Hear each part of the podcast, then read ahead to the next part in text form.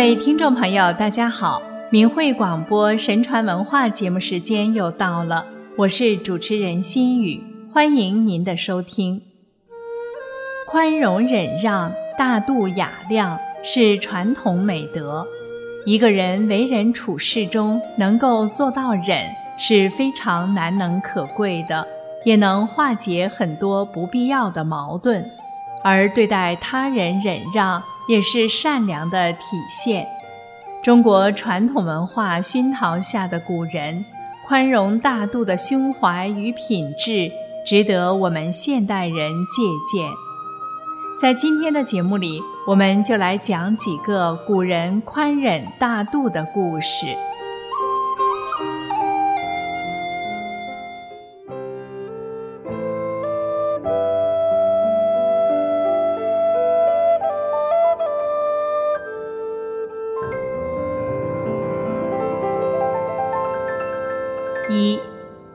谚语说：“被刀枪所伤容易忍受，而被棒眼所伤是最难消解的。”我们先来讲讲古人是如何对待重伤自己的人和事的呢？终不自辩。北宋时的蔡襄曾经在惠陵东园饮酒。席间有一位做客射箭误伤了一位游人，做客立即说是蔡襄的箭矢伤害了游人，京城里一下子都纷纷传说这件事。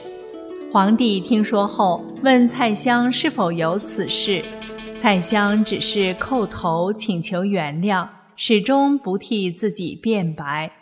从宫中回来以后，也没有告诉别人。终不自明。东晋的高房曾任澶州防御使张从恩的判官，当时有一名军校叫段宏进，偷了官府的木材做家具。张从恩知道后很是气愤，就想杀了他。段宏进为保全自己，就作伪供说：“这都是高房让我干的。”张从恩向高房证实段宏进的话，高房承认了这件事，段宏进因此免于一死。很快，张从恩拿了一万民钱、一匹马送给高房，打发他走了。高房平静地离去，始终不辨明自己的冤枉。后来，张从恩又派人将高房追了回来。过了一年多，张从恩的亲信说：“高房自己认罪是为了救人一命。”张从恩惊叹不已，更加礼待高房了。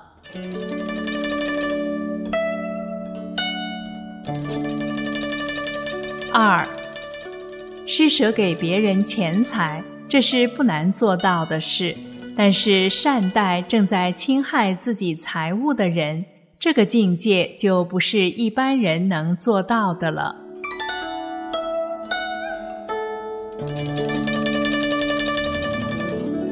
得金不认。张之常在太学的时候，家里托人带给他十两金子，同寝室的人趁着张之常不在，就打开了他的箱子，把金子拿走了。学校的官吏召集同寝舍的人进行搜查，搜到了金子。张之常却说：“这不是我的金子。”那个同寝舍拿金子的人趁夜晚将金子放在衣袖中归还张之常。张之常知道他很贫困，送了一半金子给他。前辈们说，张之常送人金子。这是人们容易做到的，但是仓促中得到金子却不认，这是别人所做不到的。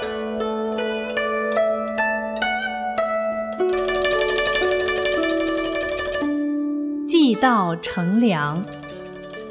曹州于令仪本是市民，他为人忠厚，不损人利己，晚年家境颇为富裕。一天晚上，有人到他家行道，于令仪的儿子们抓住了小偷，原来是邻居的儿子。于令仪对他说：“你平时从未做过坏事，何苦做小偷呢？”那人回答说：“都是贫穷逼的。”于令仪问他需要什么，小偷回答说：“有一万钱就足以买食物及衣服了。”于令仪按照他说的数目给了他。小偷刚一走，于令仪又叫他回来。盗贼很害怕，以为于令仪反悔了，要告发他。于令仪对他说：“你十分贫穷，却背着一万钱，恐怕夜里巡逻的人会盘问你。”于令仪将他留到天亮，才打发他走。盗贼十分惭愧，终于成为良民。邻居乡里都称于令仪是善人。于令仪选择子侄中的优秀者，兴办学校，请有名望的教书先生来执教。儿子及侄子于节孝陆续考中了进士，成为曹州南面一带的望族。这也是他做善事的福报吧。三，宽容不等于纵容，别人伤害自己，可以宽容隐忍，不放在心上。如若安邦济世，当选贤良。自责所安。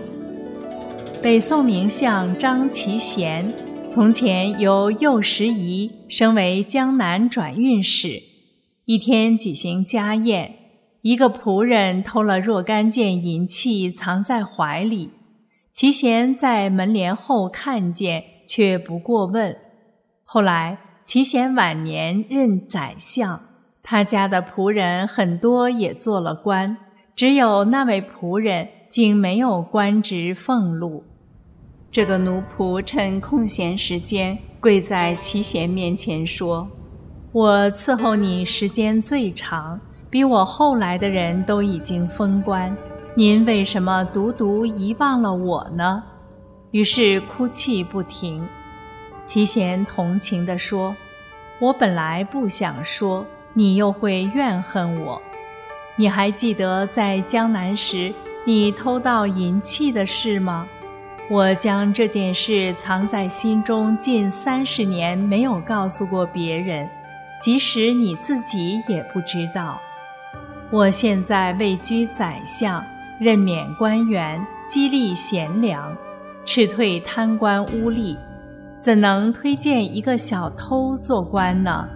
看在你伺候了我很长时间，现在给你三十万钱，你离开我这儿。自己选择一个地方安家吧，因为我既然揭发这件过去的事，你也必然有愧于我而无法再留下。仆人十分震惊，哭着拜别而去。程颐讲过：“忍所不能忍，容所不能容，唯食量过人者能知。”陆游诗云：“愤欲至前能小忍，人人内心期有疑。”杜甫有言：“忍过是堪者。”这些古来贤者所讲的话，都是很朴实诚挚的。现代的人在浮华的物欲干扰中。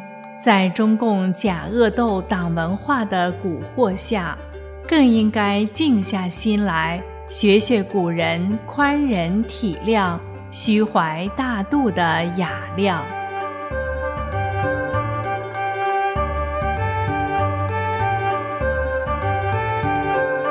好了，听众朋友，今天的神传文化节目就为您播送到这里。心语感谢您的收听，我们下期节目再会。